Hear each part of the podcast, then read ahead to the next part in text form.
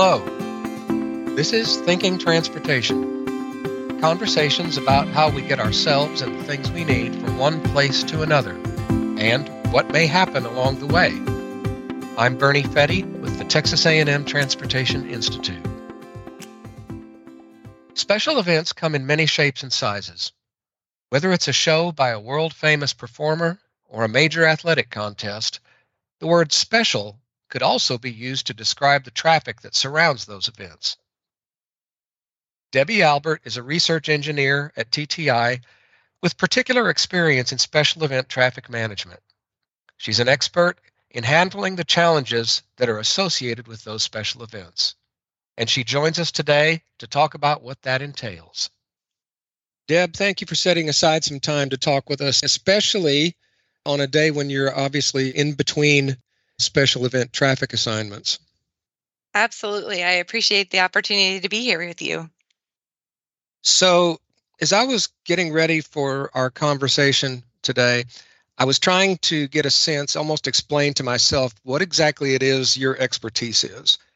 And these are just my words, but it sounds like you're an expert in what we might call non daily traffic challenges that have lots of moving parts and lots of minute by minute changes. Please tell me if I have that right or how you would describe what you do, especially explained for people who are unfamiliar with what traffic engineers do. I pretty much usually tell people I'm an expert in managing chaos. That might be an appropriate great. appropriate term for what we do, um, or you know, give people a good visualization of what we do. But it's a little bit, you know, traffic engineer, a little bit traffic planner, part psychologist, trying to figure out what it is that people will do and how they're going to be arriving or departing events. And then even throw in a little bit of marketing or public information officer twist to it. Okay, that sounds like no small task at all. But can we start with a definition from you? Can you tell us what makes a special event special? Maybe cite some examples. I think there's a couple of different things. One is that generally events are you know something that people are really looking forward to things like graduation like a&m's hosting today or you know concerts or the football games and people have invested quite a bit of their time and money into those and the parking part of it or the traffic part of it can be their first and last impression and how well things go. So if you think back to maybe the last time you went to an event and how difficult or easy it was for you to get there, that can really make or break that event. And so, what we do is kind of under a microscope for people versus kind of your more day to day traffic commuting. The other thing I think that makes it a little bit different is a lot of times you get people who are doing things during these events that they might not normally do. And so they may not take the time or effort to go out and do some extra planning when they're going to these events.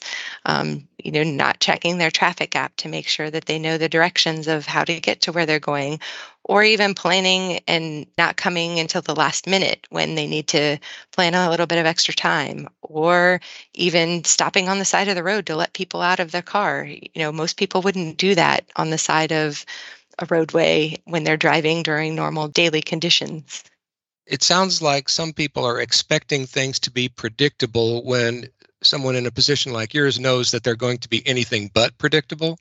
Yes, absolutely. We do a lot of planning and then have to think on our feet and respond or make changes based on what happens for that specific event. Okay, I think that the answer to this might be obvious on some level, but why is it that the traffic is so congested with these events. The major university graduation ceremonies, concerts, big sporting events. Why is the traffic so congested with these events? Not only once people get to the event, but for everyone who's on their way there. Could you explain that a little?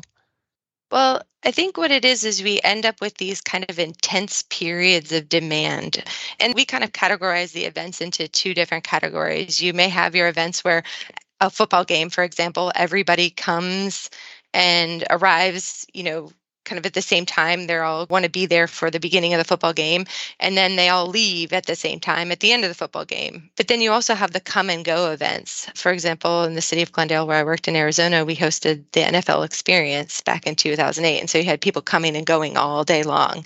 Um, they weren't going to be there just for that specific time frame of an event. So you get these intense periods of demand, and they're different for each of those two types of events. And a lot of times the roadways and the operation systems, the traffic signal systems, aren't meant to handle those really intense periods of traffic. And you were talking about demand, and maybe to simplify this a little bit for some people, if we look at this as a supply and demand picture, the demand that you're talking about is the demand for roadway space, and the supply is just the amount of that space that's available? Well, I think it's that, and it's also time. Think about a traffic signal. There's only 60 seconds in a minute. And if you have to divide up the time that you're giving to each direction of traffic, that may change depending on what the event is and how long or how much time you want to give people coming into the event versus that background traffic or the people who are trying to get around and do their daily business. I'm glad you mentioned the background traffic there because that's another thing I was wondering about. Apart from the event that's causing a lot of the chaos, as you describe it, you still have people every day trying to get to other places that might be sort of near the event or at least near that chaos within that radius they might be going on an errand or to an appointment, but their more mundane travel, if we could call it that, just adds to the difficulty that you face. Is that an accurate way of looking at it? That certainly can contribute to it. Again, if you think, you know, football here at Kyle Field at Texas A&M University, you know, we're trying to get everybody into a certain area of the campus well, if somebody is wanting to go out and do some grocery shopping or meet friends before a tailgate or meet friends off campus, they may be going in the opposite direction of where we're trying to move the mass amounts of people. And so that creates a special challenge we were talking about earlier with this what makes a special event special. Mm-hmm. The answer to this question might be a bit obvious too, to some people anyway, but there are those who might wonder why don't you just build wider highways and streets so everybody can get to the big game or the big concert or the big event without so many traffic headaches. What do you say in response to people with that question? Well, despite their names, freeways are not actually free. It does cost a lot of money to be able to build the infrastructure, the roadways, the traffic signals, even to run some of the transit operations that we run for special events. That costs a lot of money to be able to operate or to build and maintain. And so we are part of the public service industry and we want to do good by the people who are paying taxes and funding these facilities. And so it, it's just not financially practical to be able to build the roadways as big as what you would need for these special events. And not only the financial side of it, but then there's also just the space issues and the environmental issues that you would have to deal with in building roads that big, right? Yeah, nobody wants to live next to the 10 lane freeway or the giant arterial street or major street that feeds right. these stadiums. And then if there's just sitting there not used during a normal day's traffic, it's just a waste. Right. Okay. Please walk us through what you do when you tackle an assignment like the ones that you work on. Where do you start? When do you start? And how do you proceed through the major steps on the way to D-Day? It really does depend on the different type of event we talked about earlier. You've got these large special events that have everybody coming at one time versus the come and go event. And so it depends on how big the event, what type of the event it is. Just for example, with Kyle Field, it's pretty much an, a year round ongoing thing. We're meeting with people year round, talking about what to expect for the next season, where are we going to have to adjust our plans.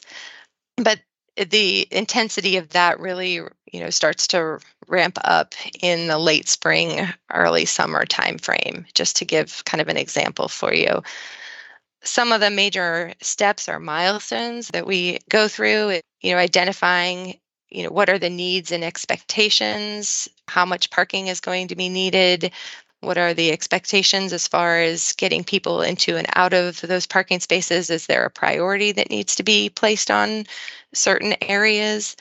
Another key element is identifying what the traffic routes are to and from those parking spaces And in particularly those routes out of the parking spaces, you know, we want to try and maximize the efficiency in getting people out of those parking spaces using different things like contraflow lanes where we may have traffic running in the opposite direction that it would normally be running on the street. Then, if there's some available or unused sections of roadway, you know, those might be good places to be able to put bus routes to be able to move more people. Those then culminate in the development of what we call traffic control plans. And those are the roadmaps, if you will, of where you put each of the barricades, where you put all of the signs, where you put the staff to be able to help direct traffic throughout the whole process, there's a lot of communications and engagement with all sorts of different stakeholders. It's not just the traffic people who sit in an isolated room who are developing the traffic plans. We're talking to law enforcement, we're talking to the stakeholders, business owners, the business community, what are their needs? And then that process is just kind of iterative over and over. You develop your plans, you let people know what it is you're planning to do, educate them on it, take their feedback, and make adjustments as needed. You do a really nice job of describing all of this in a very systematic and logical fashion.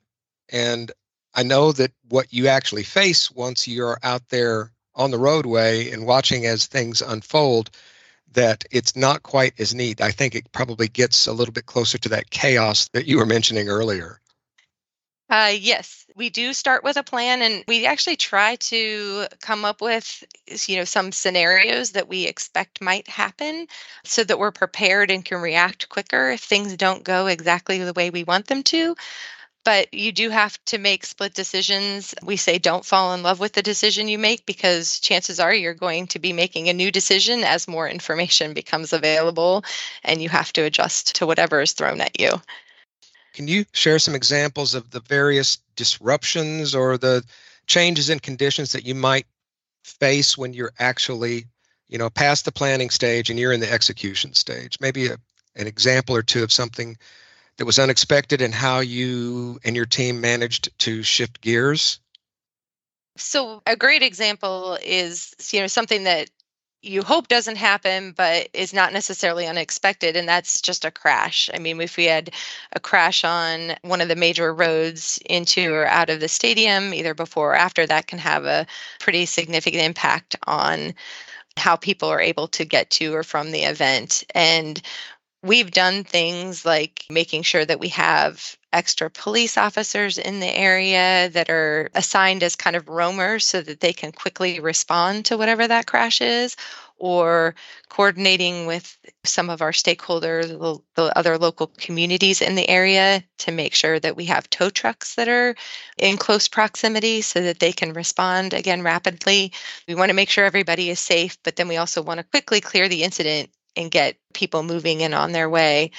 Other things would be like traffic signal malfunctions. If the power goes out, making sure we have technicians that are on call to be able to respond to those. One of my favorite one was from in Arizona, the very first Fiesta Bowl we hosted. The Budweiser Clydesdales showed up and didn't let anybody know they were coming. So, where do you park the Budweiser Clydesdales and make sure that they can help people have the great experience that we all know and love with those sort of pageantry things that go on with large events.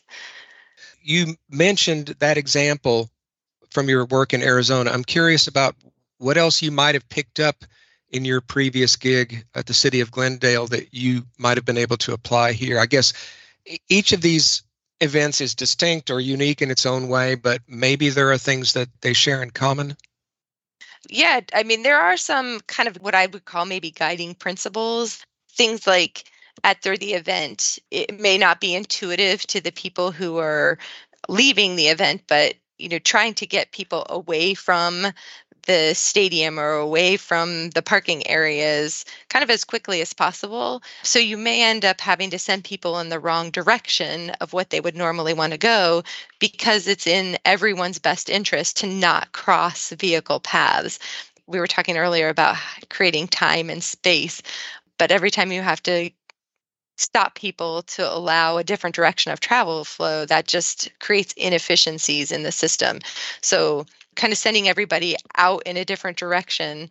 We did a lot of that in Arizona. They do a lot of that here, which I think helps make the plan flow a lot smoother.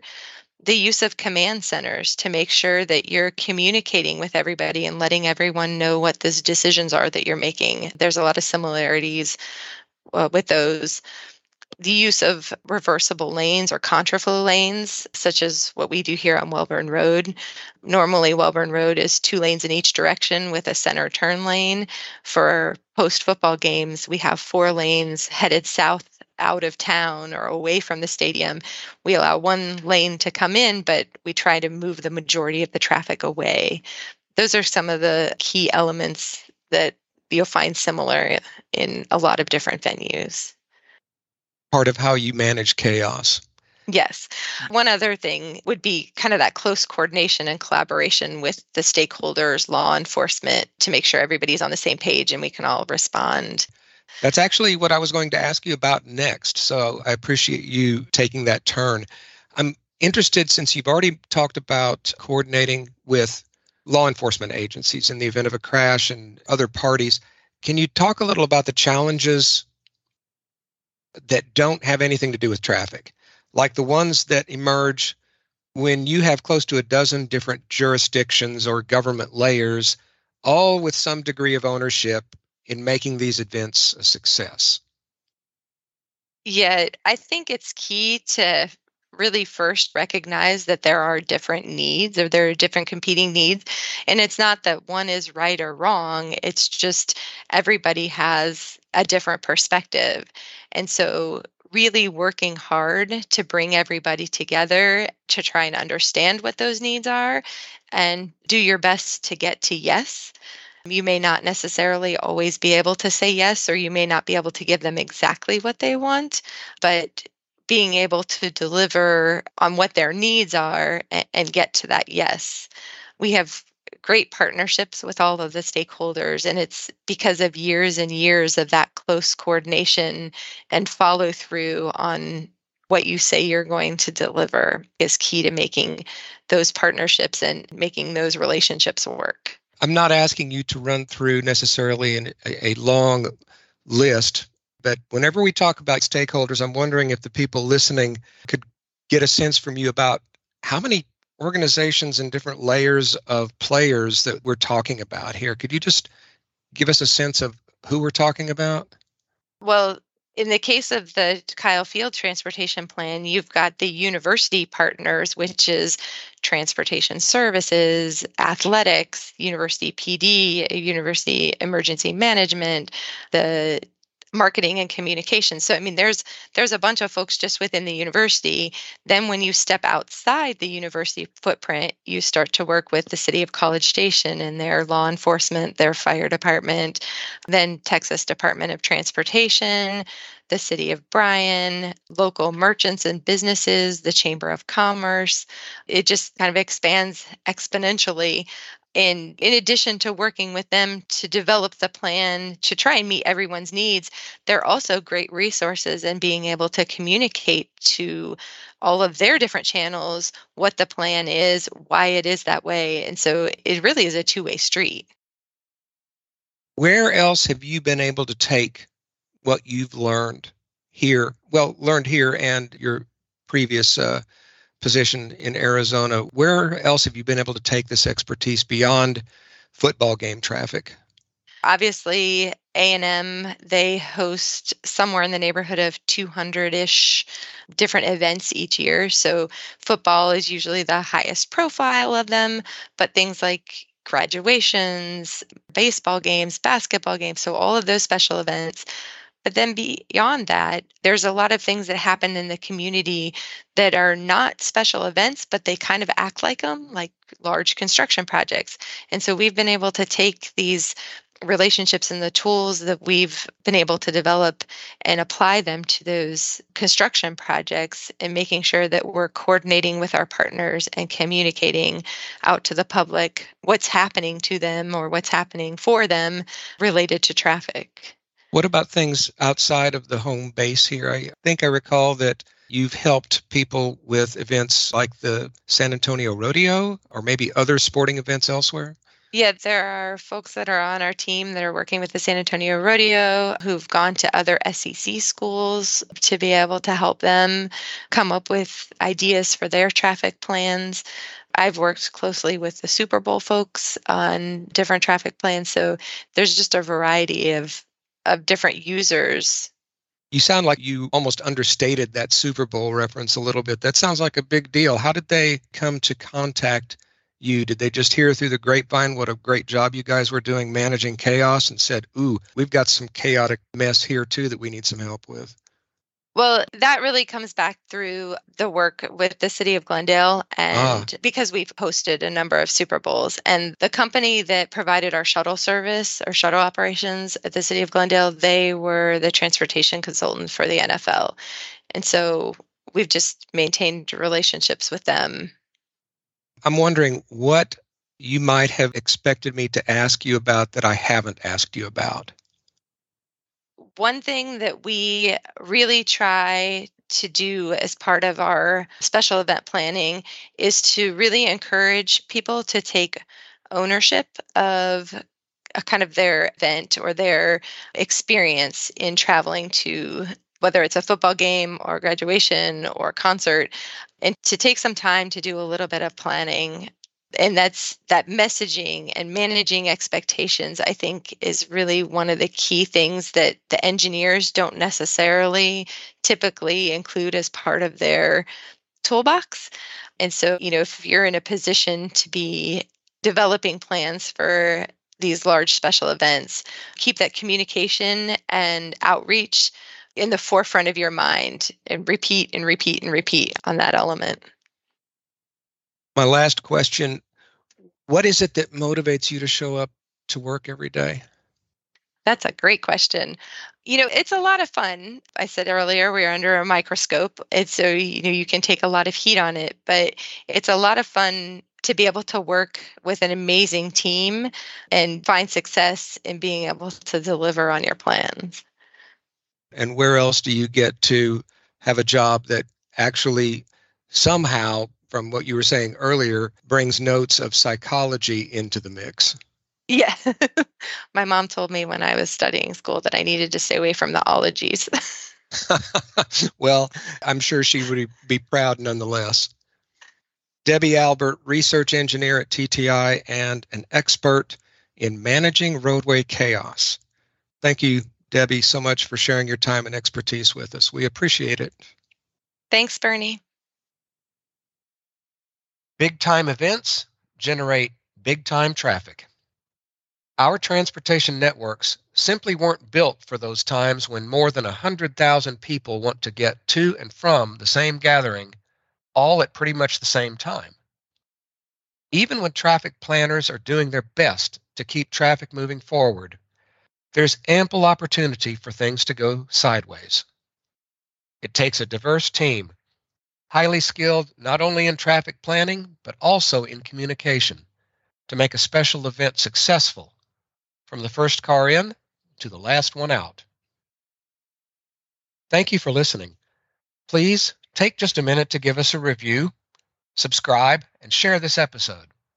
And we hope you'll join us again next time for a conversation with Tom Scullion, a pavement engineer and road doctor, taking a forensic approach to find the reasons why some roadways fail to last as long as they should. Thinking Transportation is a production of the Texas A&M Transportation Institute, a member of the Texas A&M University System. The show is edited and produced by Chris Pourteau. I'm your writer and host, Bernie Fette. Thanks again for listening. We'll see you next time.